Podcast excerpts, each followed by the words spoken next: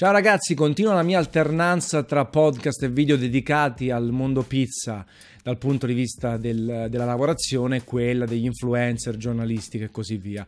Oggi vi parlo di pizza fatta in casa con un disclaimer immediato, non sono assolutamente un esperto né in relazione a tanti ragazzi bravissimi presenti qui su Instagram, De Cornicione e tanti altri, né chiaramente rispetto ai pizzaioli. Però dopo che ho condiviso i due podcast dedicati al mio corso di pizza e le foto della eh, prima pizza che ho realizzato in assoluto in casa, della mia vita, ho ricevuto tanti messaggi da parte vostra con la richiesta di consigli, eh, di voler capire come sono riuscito comunque a dargli un'estetica e una consistenza che ricorda un po' quella della classica pizza napoletana. Allora sono qui proprio per condividere la mia esperienza in maniera molto leggera, poi quando partirà il progetto con dissapore, quando sarò più bravo da questo punto di vista, allora cercherò di andare maggiormente nel dettaglio.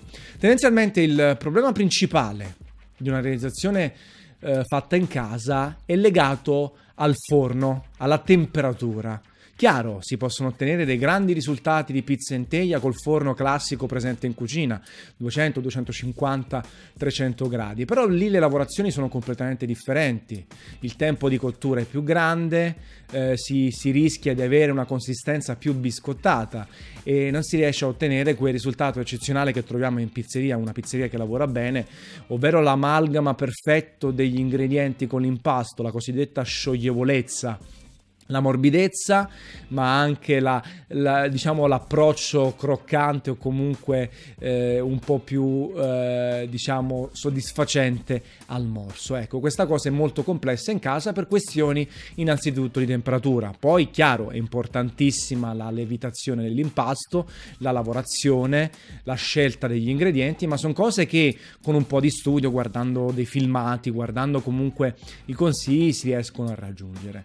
Detto questo, adesso facciamo un passo indietro. Io chiaramente ho fatto il corso di Big presso Daniele Ferrara e Valerio Iessi, quindi ho cercato di replicare questa cosa anche a casa. Non perché sono un bigaiolo, come ha scritto Enrico Porzio, ma semplicemente perché quando non c'hai eh, una casa fresca, quando non c'è un grande spazio di lavoro, chiaramente lavorare con delle formule e lavorare con una temperatura controllata può aiutare. Allora cosa ho fatto?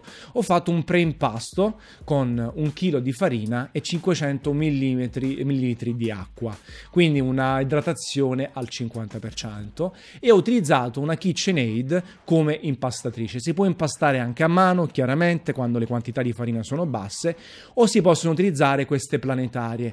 Eh, mm, anche qui non è la soluzione ideale, il pizzaiolo vi dirà sì, ma un'impastatrice a spirale, a forcella eh, e altre tipologie è quella ideale, però stiamo parlando sempre di un budget a casa. Io mi ritrovavo a casa una KitchenAid, eh, c'è chi addirittura utilizza il bimbi e quindi può essere una cosa in aiuto. Impastato, messo circa 2 grammi di lievito, quindi il 2%, e e l'acqua inserita un po' alla volta, non tutta subito, una parte subito, un po' alla volta. L'impastatrice, ok, ho raggiunto il cosiddetto punto di pasta, ovvero un punto in cui l'amalgama dell'impasto mi è sembrato ad occhio, a quella piccola esperienza che ho, soddisfacente, e ho rimesso l'impasto eh, così eh, creato all'interno di una cassetta, una cassetta di plastica, eh, una cassetta che poi può essere chiusa ermeticamente, può essere chiusa col classico tappo oppure con il, la pellicola un po' bucherellata. Tendenzialmente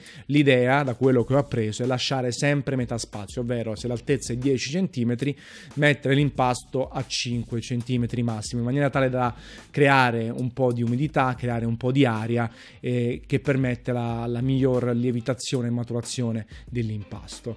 Questa è stata la prima fase, vedete, senza sale. A questo punto ho adottato una tecnica di lievitazione e maturazione a temperatura controllata. Io ho, sapete, sono sommelier, sono un grande estimatore di vini, ho una cantinetta di 50 bottiglie in soggiorno, eh, settata a 15 gradi. Quindi cosa ho fatto? Ho eh, ripulito un ripiano, quello un po' più alto, e ci ho messo la cassetta al suo interno per circa 24 ore. In questa maniera ho garantito una buona lievitazione, una farina era circa 280 con proteine 12 Ecco, anche lì. Ci sono tante lavorazioni, farina più debole, più forte, proteine un po' più basse, un po' più alte, il PL, l'estensibilità e quindi la struttura. Eh, ci sono tante cose. Si può sperimentare tranquillamente, ragazzi. È inutile che adesso vado nelle troppe formule, sia perché la mia conoscenza non è incredibile, sia perché non possiamo andare a fare i bacchettoni quando si sperimenta all'inizio. Tendenzialmente, comunque, la farina 280 con un buon assorbimento di forza W, quindi 280, eh, l'ho, l'ho, fatta lievitare per circa 24 ore a temperatura di 15 gradi, perché tendenzialmente l'impasto, anche se lo volete lasciare a temperatura ambiente, dovrebbe stare in un luogo fresco. 15, 16, 18 gradi, 19 gradi, non andare oltre perché altrimenti i lieviti eh, fanno un po' di casino, no? fanno, accelerano comunque il caldo, sapete che, che stimola la fermentazione, fa dei casini in mani. Ripeto, sto utilizzando sempre termini piuttosto semplici, sto cercando di semplificare alcuni passaggi. Se volete farlo a temperatura ambiente, utilizzate un luogo fresco in casa per fare la stessa cosa. Lasciate un po' di aria, utilizzate sempre la pellicola, magari bucherellatela eh, eh da questo punto di vista.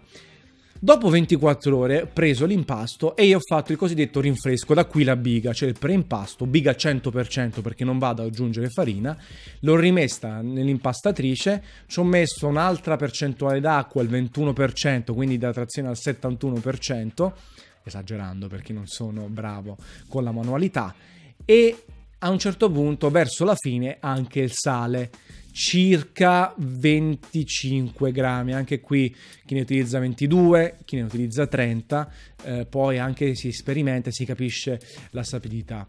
Quindi chiaramente la KitchenAid in questa fase ha fatto più fatica perché c'è tanta acqua, 71% di idratazione fatta a casa con una macchina che non è professionale cioè lo è per la casa ma non è per la pizza, si fa fatica, però dopo diversi minuti sono riuscito a, a far amalgamare l'impasto, ogni tanto magari da una mano con, con, un, con, un, coltello per cercare di, le, di, rimuovere le pareti, ecco, per renderla più amalgamata. E anche qua ci sono tutte formule per la temperatura dell'acqua che va immessa nell'impasto. Comunque fatela fresca, se non fredda, addirittura con dei cubetti di ghiaccio che non andate a inserire, perché l'impasto non deve diventare troppo caldo. Allora qui possono arrivare in aiuto il termometro, la sonda oppure quella infrarossi per non superare una temperatura di 23, 24, 25 gradi. Però, ripeto, sperimentate, sperimentate, sperimentate, vi sto dando alcune linee guida. Una volta rimosso l'impasto, l'ho fatto un attimino riposare, ho, cre- ho fatto lo staglio de, de, de, delle palline di impasto 250 grammi, 270 grammi, anche lì utilizzate una bilancia da cucina e l'ho rimessa un altro po' in cantinetta, un altro retto per farla un'altra volta abbassare la temperatura. A questo punto si caccia un po' di minuti, si lavora, c'è tutta la fase di stesura, chiaramente con questa idratazione è un casino, eh, di mettere gli ingredienti, pomodoro, samarzano quello che è, le pacchetelle oppure il pelato sbriciolato con le mani, un, un grammo di sale per ogni 100 grammi, però sono tutte formule varie e poi va infornato. Ecco, qui c'è tutto quell'altro mondo. Io ho provato Rockbox. Rockbox è un fornetto di una startup britannica che costa 540 euro, l'ho preso in prestito per fortuna, eh, che funziona sia a gas che a legna, c'è una camera molto piccola eh, e anche un, un, vano della legna molto piccolo, quindi l'ho utilizzato a gas. Dopo un quarto d'ora riesce a raggiungere 440-450 gradi. La bocca è piccolina, c'è una pala che ha un'estensione ridotta, però comunque eh, si riesce a inserire eh, chiaramente cottura molto aggressiva 60-90 secondi bisogna girarla più spesso possibile eh, per evitare di bruciare eh, una parte del cornicione. E può essere una soluzione. Oppure esistono i forni elettrici ad esempio F1 IP134H. Esistono varie soluzioni aftermarket che costicchiano e sono tutte maniere per cercare di ottenere una cottura superiore. Altrimenti se si vuole fare nel forno elettrico classico lì cambia tutto, magari non mettete l'olio subito che si può bruciare perché sembra strano, ma un olio messo sulla pizza a 450 gradi per 60-90 secondi raggiunge una temperatura se non sbaglio 70-80 gradi, 60 gradi a seconda poi del, della tipologia eh, mentre un olio messo a 250 gradi per un quarto d'ora potrebbe raggiungere superi- temperature superiori a 100 gradi e bruciarsi o comunque essere più nocivo, perdere le sue caratteristiche migliori sensoriale, organolettica e così via. E, e, quindi è importante vedere questa cosa. E la soluzione classica non c'è. Poi si, ripeto, si può fare una pizza nel forno elettrico interessante che ha tutt'altra consistenza si può spingere con l'idratazione perché comunque viene messa in teglia e viene messa a fare per tanti minuti a temperature più basse però le maggiori soddisfazioni quando si, si hanno quando si alza la fiamma. C'è il Rockbox lui eh, c'è il forno elettrico è una spesa da fare. Eh, alcune cose potete metterle in cucina altre dovete metterle all'esterno. Il Rockbox funziona col gas anche all'interno se volete per quanto stiamo parlando di gas di temperatura molto elevata. Sperimentate comunque, sperimentate eh, con la biga, senza biga, impasto diretto, quindi fate tutto e subito. Non esagerate con le quantità di lievito, non esagerate con il sale, lasciate più tempo a riposo e, e tenetelo più basso. Fregatevene del lievito madre o, o del lievito di birra, utilizzate quello che vi, più vi aggrada perché stiamo parlando di quantità davvero ridotte